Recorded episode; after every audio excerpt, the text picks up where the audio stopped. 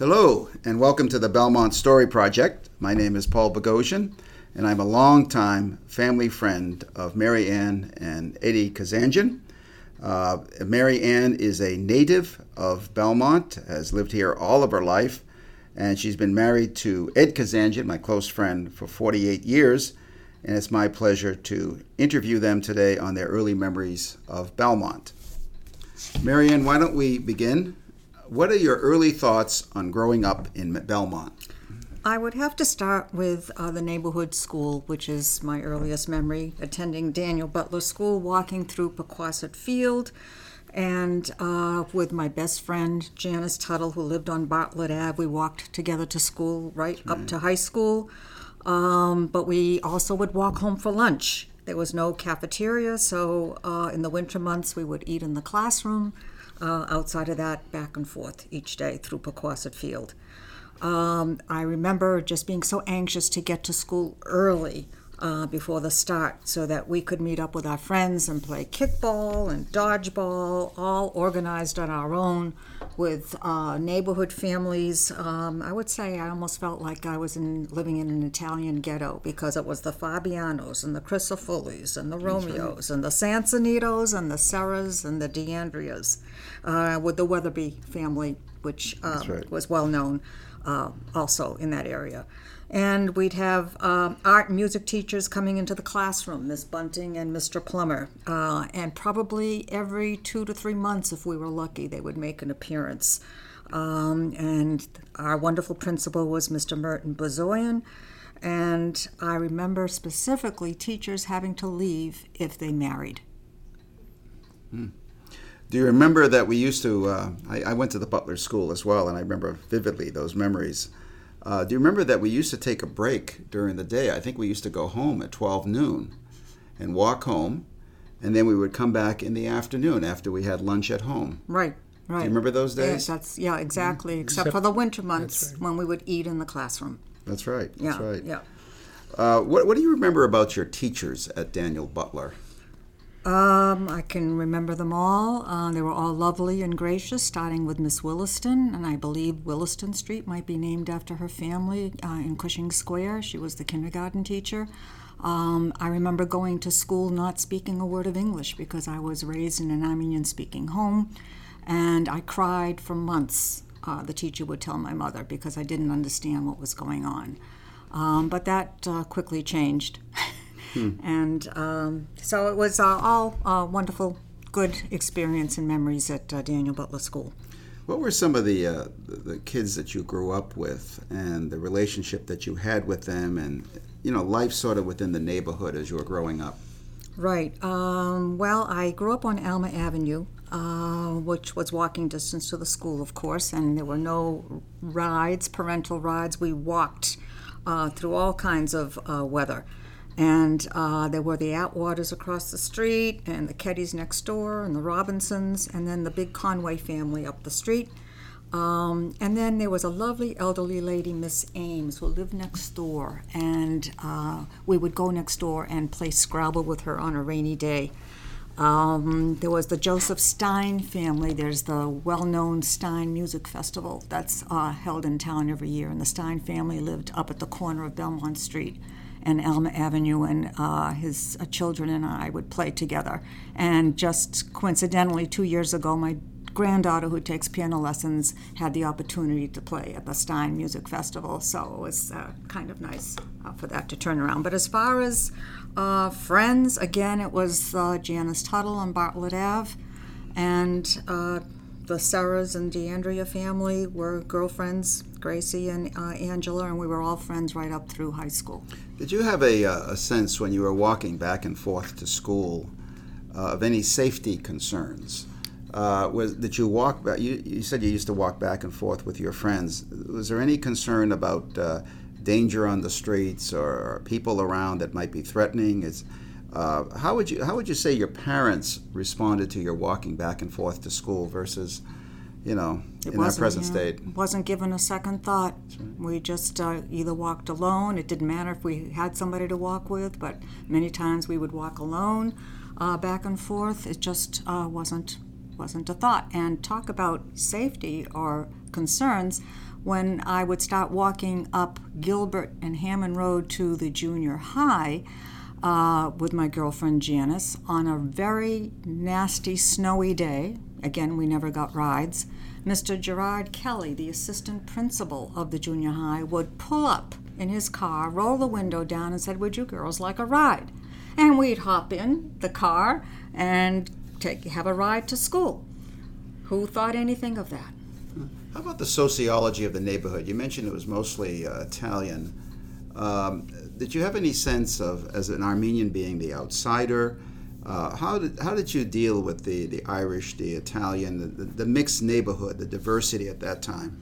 I start became aware of it when, at the close of school, uh, once or twice a week, the children would line up for CCD, and there'd be one long line going to CCD with all the Roman Catholic children, and there I was, you know, just by myself walking home, and that's when I started to realize that well, I go to church at uh, St. James Armenian Church in Watertown, and um, there already there was that hmm. that awareness. Now, your dad's business, if I recall, was on the corner of uh, Jonathan and Belmont Street.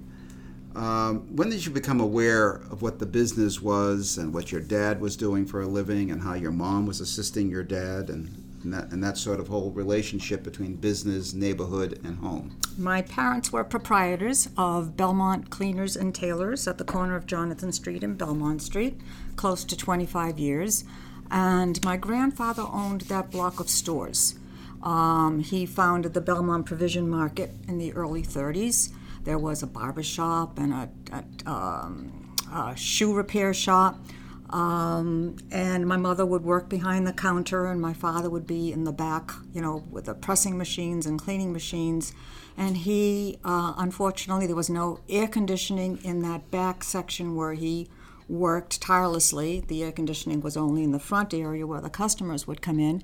So I remember him going across the street to uh, your dad's spa, Paul's Spa, which was on the opposite corner of Jonathan Street right. and Belmont Street, where he would treat himself to a vanilla frap. Right. And uh, that was his refreshing treat each afternoon when he closed down the uh, hot pressing machines. Um, I don't remember when your dad closed his business, but all of a sudden, we were still living on Alma Avenue. All of a sudden, one day, he came through the front door with a frap machine from the spa. And some, I felt like he came home with a million dollars. It was mm-hmm. like the biggest treat to, to have that frap machine. You have it? And we have it today. My grandchildren look forward to it every summer when I pull it out and put it on the counter making fraps. And we get together with um, Paul Bogosian's two children, Paul, who's sitting here as our interviewer, and his sister Mary, um, Marilyn Papa- uh, Bogosian Papazian, and we get together annually to toast uh, our parents' businesses and enjoy the fraps. I'm looking forward to that. And we're having it tonight.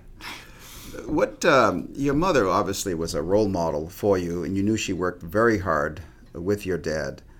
Uh, did you have a sense when you were growing up of the relationship between the two of them uh, working within a business situation? Uh, they were a team. They were a team, and uh, uh she would be able to walk from Alma Avenue to the uh, Belmont Cleaners location, which was just a few blocks over, and she would walk there and serve behind the counter and come back and uh, take me to piano lessons in Boston because she was uh, driving in those days, which a lot of my friends' parents' mothers did not drive, but she drove and would drive me into Boston to piano lessons faithfully for nine years. Um, but they were a team and uh, wonderful role model. How did you How did you spend your normal day when you were in school, elementary school, middle school? What would you do after school? How would you spend your time?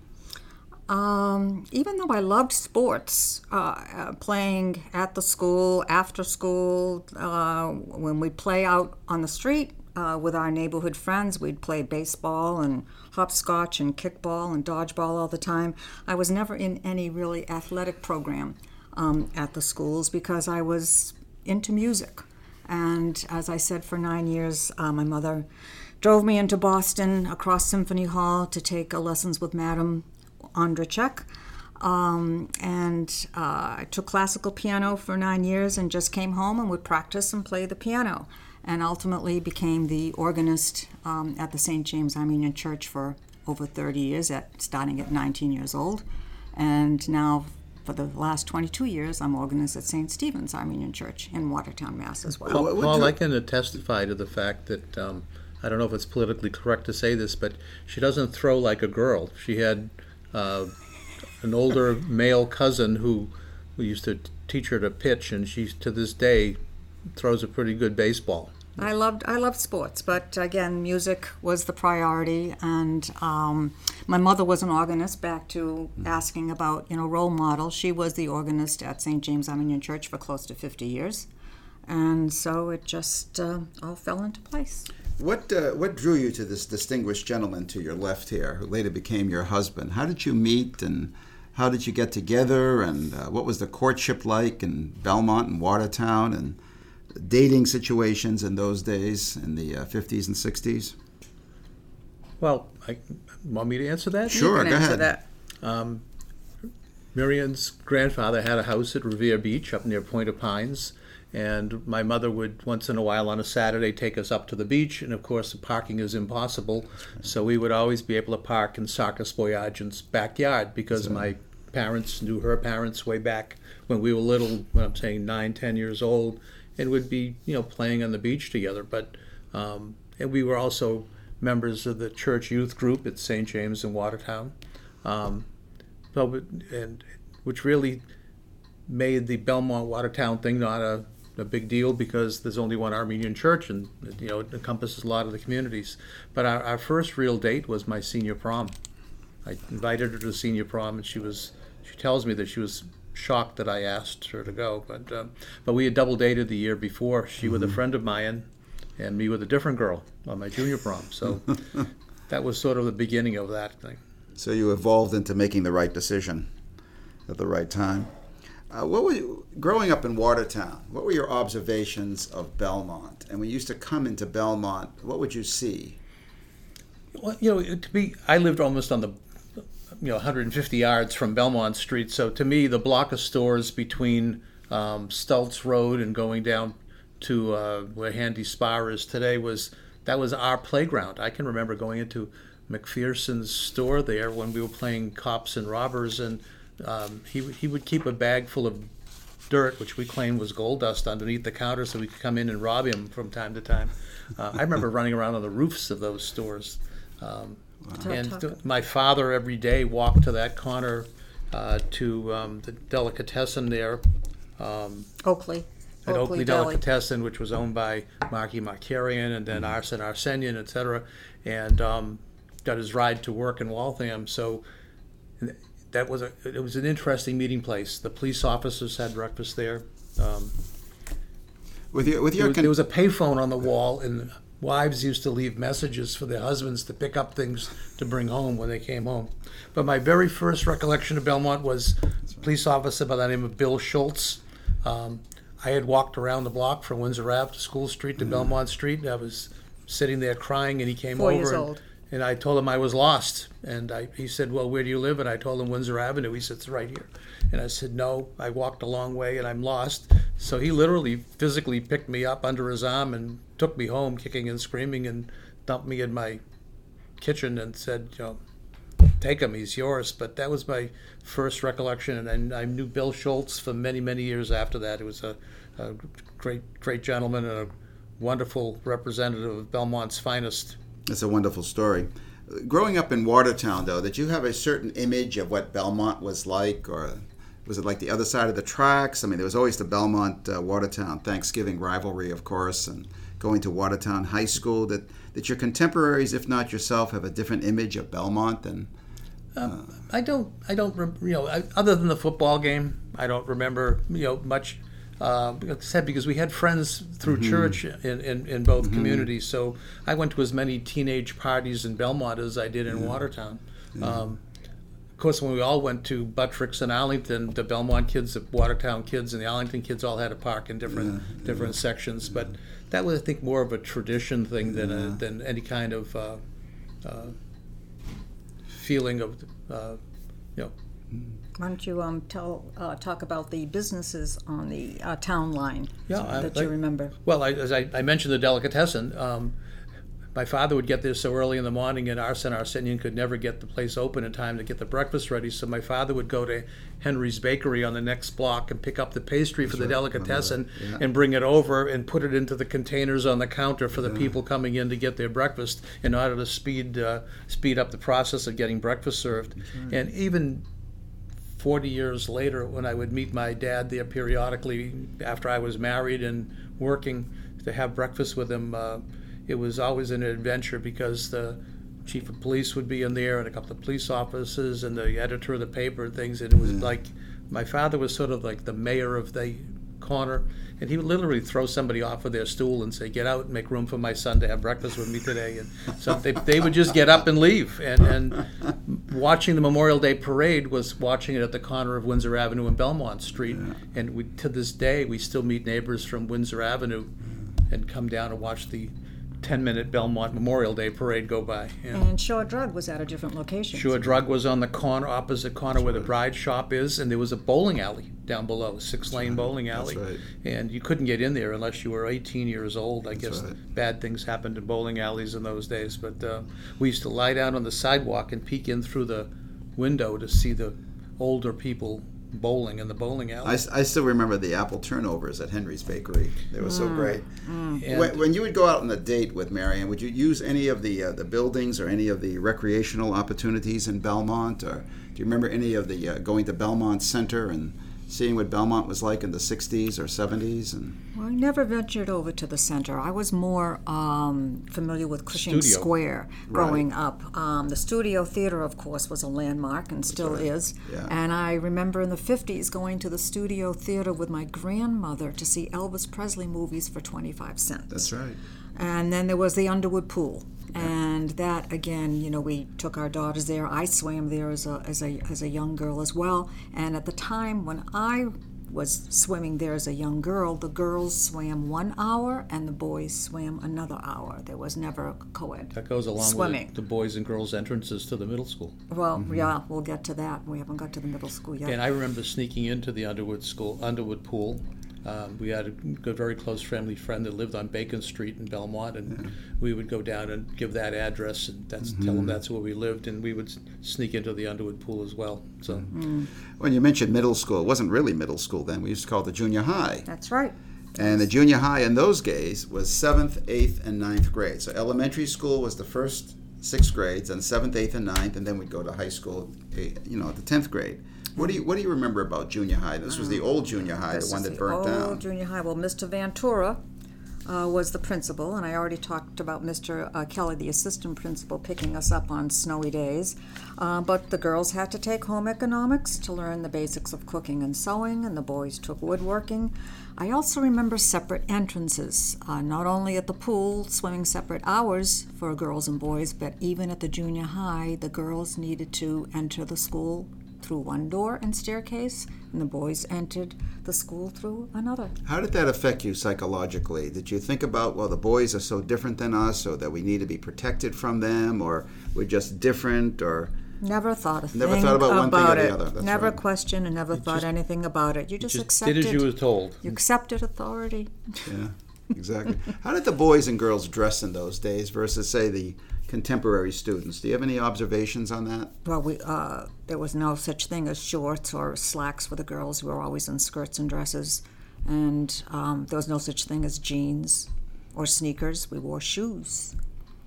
Was it sort of an official dress code, or was it sort of unofficial, just uh, social uh, Unofficial acceptance? Yeah. social acceptance. Yeah. Right. Yep.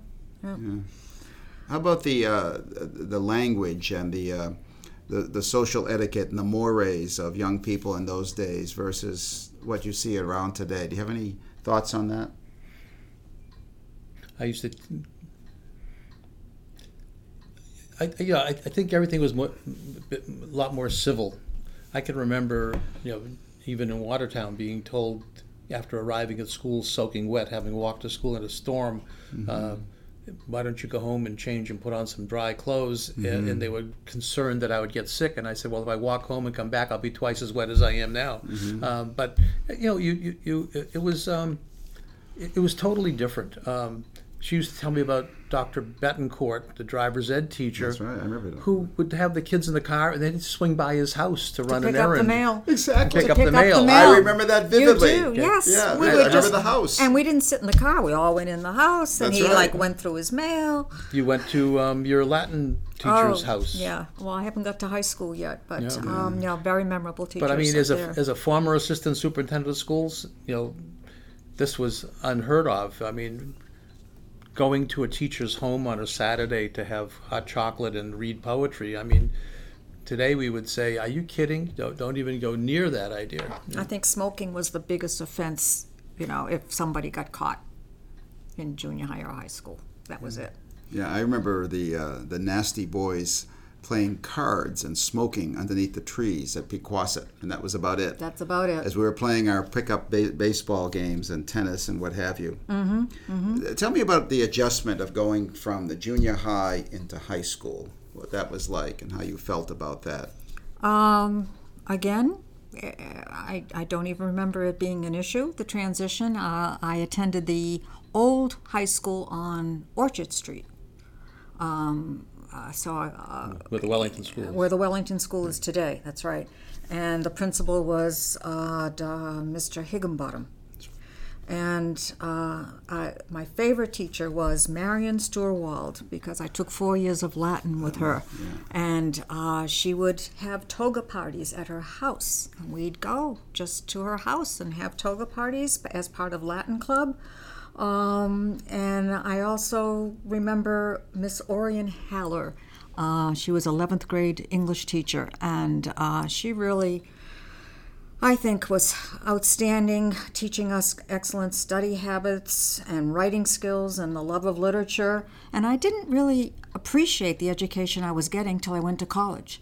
And I started to see around me in freshman year how prepared I was for college compared to uh, my peers, to the point where at the end of the freshman year, out of a class of 700, we were down to 350. They dropped out. The uh, what was the the the, uh, the social life like at Belmont High in those days? Uh, what would you do for recreation? Uh, what were the uh, the social situations like? Um, I, I sang in the Glee Club with Dr. Mr. Howard Nettleton, and so that just seemed to bring a lot of us together. Our love for singing and being in the Glee Club, and then we would do lots of competitions, uh, going to other communities to uh, compete. I, I just remember that. And then there was the Belmontian Club uh, that I was involved in, uh, which did a lot for community service. So again, it was wonderful, happy, happy years. Ed and Mary Ann, when you were growing up in the 50s and 60s, we were always uh, under the threat of uh, possible nuclear war. Was there any uh, thoughts on, on your part as to the outside world and the dangers of the outside world? How aware of you what was happening uh, politically, geopolitically, economically with the greater world, growing up in the Eisenhower period and Kennedy period, etc.? Well, we didn't have instant information and information overload. I mean, I think the biggest update we got was uh, going to the movies on Saturday and seeing the newsreel before the double feature, and, and that was stuff that happened probably two weeks, you know, prior to that date.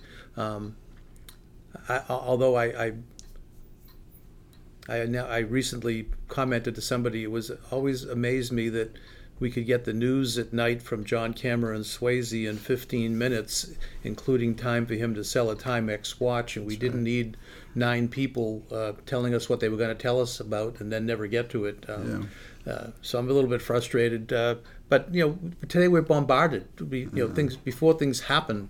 Practically, we're we're getting it on our iPhones and that kind of thing. I remember in uh, junior high, in science class, uh, Sputnik was the big news of the day. October how 4, 1957. Okay. My birthday. The, So I remember it. There you yeah, and the race, the race uh, into space, and how concerned um, the United States was, and uh, we started to step up uh, the instruction uh, talking about Sputnik and science and Russia in science class. That and, was and I think my, my grandkids would be appalled to think that we had 300 kids in the gymnasium at junior high school watching Queen Elizabeth's coronation on a 19-inch television. Uh, you know, this is would be, uh, but that's how those kind of events were, were handled in those days. Uh, the the baseball game was, you know, the box score in the newspaper or listen to it on the radio. Um, or scrape together a nickel to get into Fenway Park. Mm-hmm. Yeah. Do you remember what public transportation like was in this in the town in those days? How we used to get into Boston? Double-ended streetcars. Double-ended yeah, streetcars. the trolley. The trolley. Trolley. the trolley. And um, what's what stands uh, out in my mind is in uh, the 1963 was the debut of the movie The Cardinal, and it was filmed in Belmont in the uh, early 60s. And that was, I know there's lots of movies being made in Massachusetts today, but that was such a big deal that Tom Tryon and John Saxon and Carol Lynley were all coming to that strip of land uh, where the trolley ran between Brigham's in front of Oakley Country Club down to like School Street as they were photographing them on the trolley, having their discussion with the homes in the background. That was such. I remember that Otto Preminger directed that Otto film. I remember that. Yeah, exactly, exactly. Do you remember um, some of the other social occasions that the two of you shared together? Type of experiences you had uh, as you were be right before you got married, just married, afterwards, with the other young people in Belmont and Tennis. Tennis. Tennis. We, uh, uh, I, I took lessons from Claire McDonough, who was a wonderful uh, instructor, and met a lot of people in town uh, that way. And uh, we would play doubles uh, with friends Yeah, we in had town. some we had some neighbors that moved here from Brazil, and they decided we should all take tennis lessons together. We did, and and, and um, very bad tennis players. And, and then next thing I know, I'm in the t- town's men's doubles tennis tournament with Ari Rainsford from Brazil. Uh, we didn't win a point. Uh, we were blown out of there in about 20 minutes. And, uh, but I gave Ari a giant trophy to take back to Brazil with him to say that we were runner-up in the tournament. There were only two fours, two twosomes in it, so we were the runners-up. Um, but it, it the socially, uh, uh, Probably all started when we had children. yeah. Well, even before that, you know, as teenagers, there were you know different parties and different people that we knew in town that we we attended. Uh, Right, but we became more active in the town after the Yeah. birth of our two daughters, Krista and Karen. Uh, Krista now works for Citizens Bank and lives in Watertown, and Karen lives uh, on Barnard Road. And I'd like to talk about the house at Barnard Road uh, soon.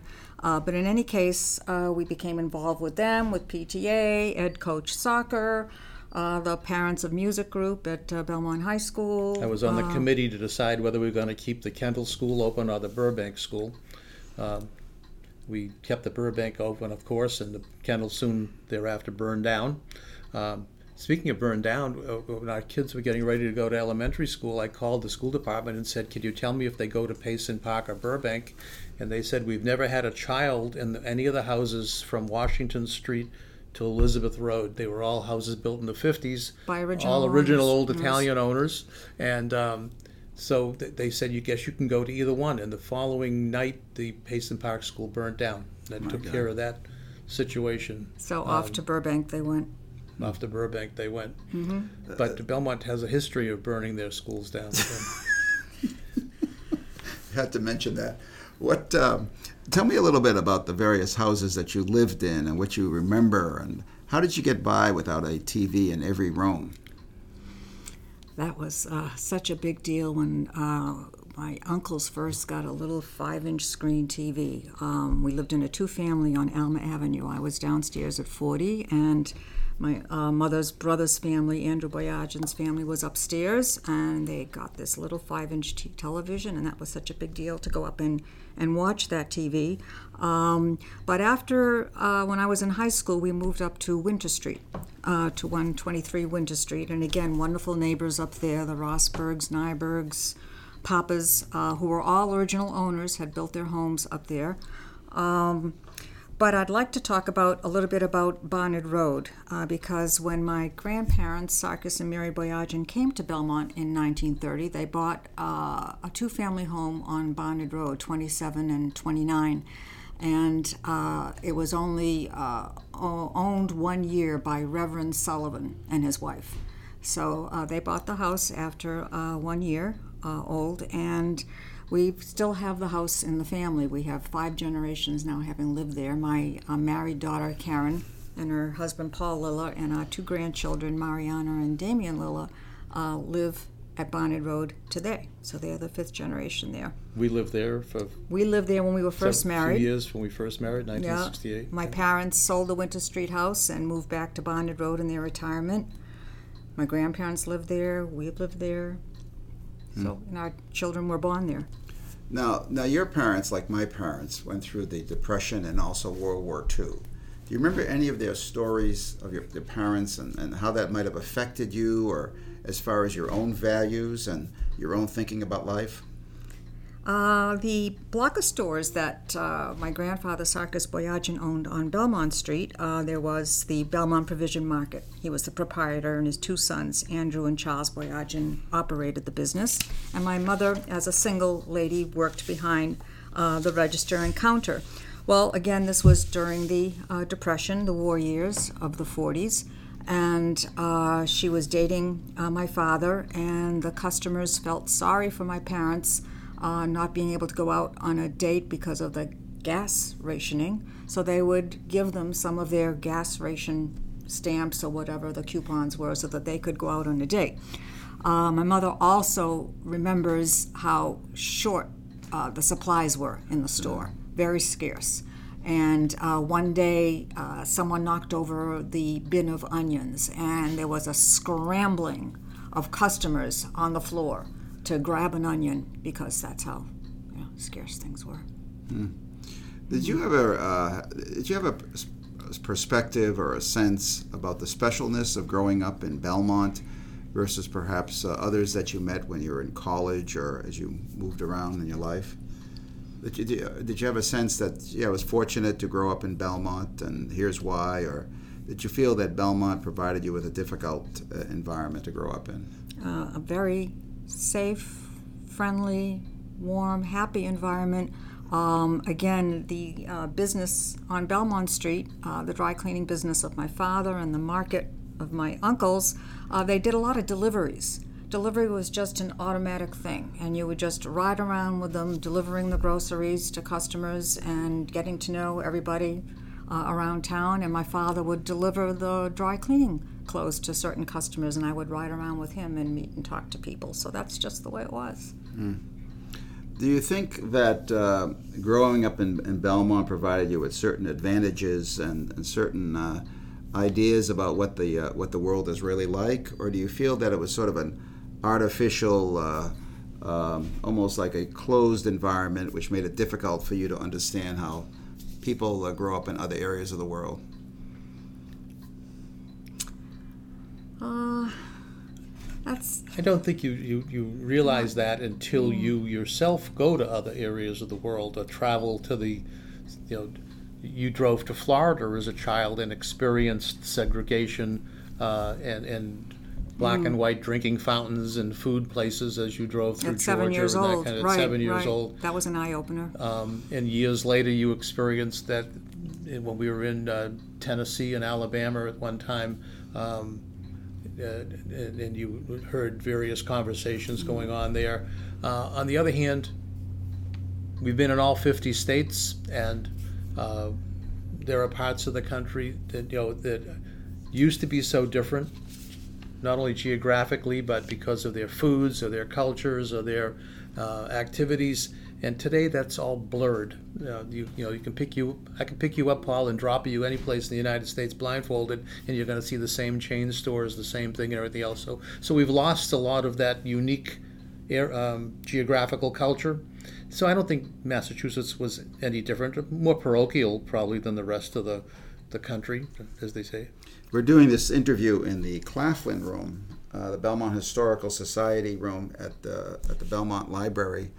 Uh, do you have any other uh, events in your life that you'd like to relate to? Anything that was memorable? Anything that was striking that uh, affected you and helped shape you to be the wonderful person you are today? Oh, well, I, I, I, I remember vividly uh, coming to the Claflin Room in 2002 to donate uh, a clip of my mother's Super 8 movies that she would take um, of our childhood uh, around town because uh, there was an article in the Belmont paper um, by a resident uh, claiming that there was no such thing as blocking off streets so that children could coast down the hill uh, on, the, on, their, on their street.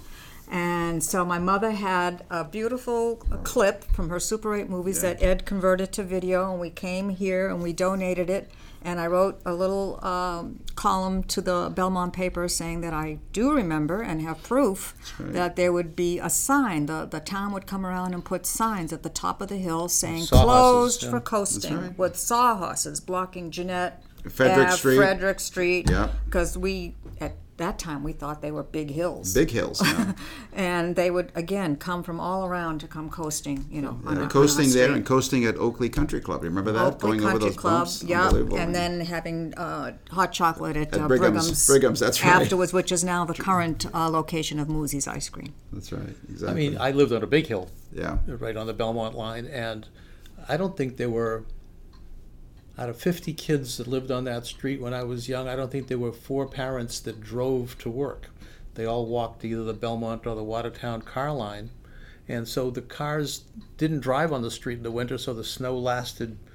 They didn't plow it, so uh, snow lasted forever, and the coasting was there. Dangerous coming onto Belmont Street, but other than that. Um, I'd like to um, talk a little bit, just point out also some of the businesses that were in Cushing Square at the time. Um, I took ballet dance lessons from Miss Janet's studio, which was in Cushing Square, the site of um, where the Christian Science reading room was. And um, there's like a little Jenny Boston boutique there now. Uh, but that was very popular. And then there was the a, five and ten? well, the five and ten, of course, but at least we still have Yeah. that site operating as such. But we had a department store, Conrad and Chandler's, in Cushing Square, the site of uh, where uh, the Spirited Gourmet is today. That's right. It, it turned into a Masonic Masonic temple, Masonic yeah. temple. Sonic Hall, Dundee Dance Studios. But that department store just served us so well for um, all our needs, and there was the Belmont Pet Shop uh, on the same side of the street, and Yankee Dollar Chinese restaurant that I would uh, go to with my grandmother for lunch, and um, uh, what and else? even, The town and even I shop. ventured into Cushing Square because the Belmont Town Shop for Men, Exactly. which was a uh, haberdashery, uh, they also handled all of these supplies for the Boy Scouts and Mm-hmm. Cub Scouts uh, for uniforms and badges and things. And I actually went to Cub Scouts at the Payson Park School because we had no Cub Pack at our school in Watertown at that time.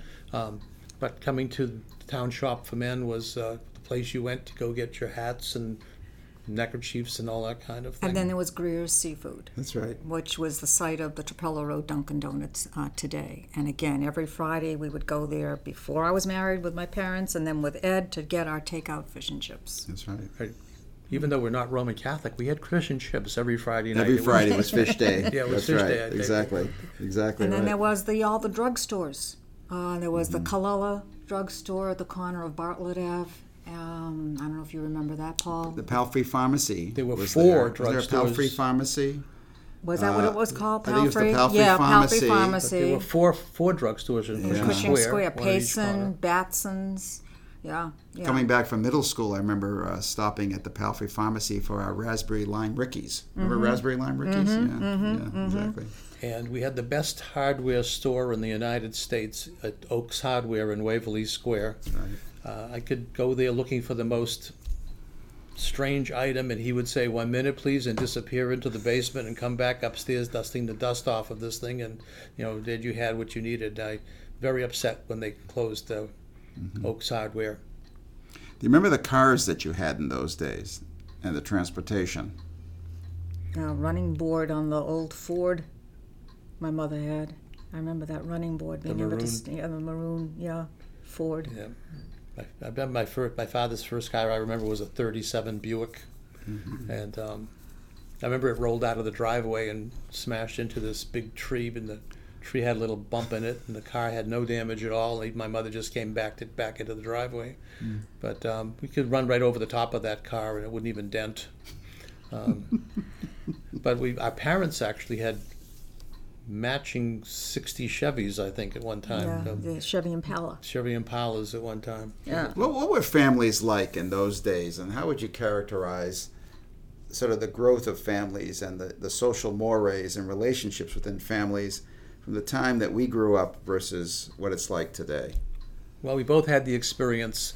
My grandparents lived with us in our two family, and her grandparents lived in the initially right in, in the same home and then right on the next street over, but they were together all the time, and it was uh, it was like Sunday you were going to be at your grandparents and you were going to have chicken and rice Well, there were pilaf. blue laws. pilaf. That Every, was it. everything was closed. Everything Yeah. was closed, and you spent Sunday with the family. Yeah, it's it, and it was totally different. to- My father never saw me play high school athletics because the games were after school, and he worked, and he didn't get to those games.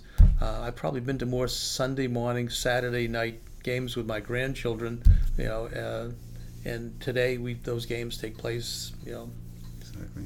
there's not there's nothing sacrosanct about not having games on a holiday or an evening or a weekend or a Sunday or anything like that. I can't remember too many uh, restaurants in town either. You never really went out to eat at a, at a restaurant outside of Dom's Pizza Dom's Pizza. in Waverley Square or this Yankee Dollar Chinese restaurant. Um, but we like to support you know, the uh, Belmont restaurants and businesses of today. It's just uh, uh, important that we and, support. and there's more of them to do that. There's more of them to do that. We uh, we like to go to Savino's and Vicki Lee's and Aram's Cafe and uh, and also support the businesses. We just think that's important. What how the relationship that the citizens had to the Belmont town government when we were growing up in the 50s and 60s. Do you see a difference today um, as to um, how we approach government and uh, any changes or any recommendations that you would like to say that uh, I remember when I did my interview initially, they said, "Well, what would you like to see Belmont be like in five years or ten years or anything like that?" Do you have any thoughts on that?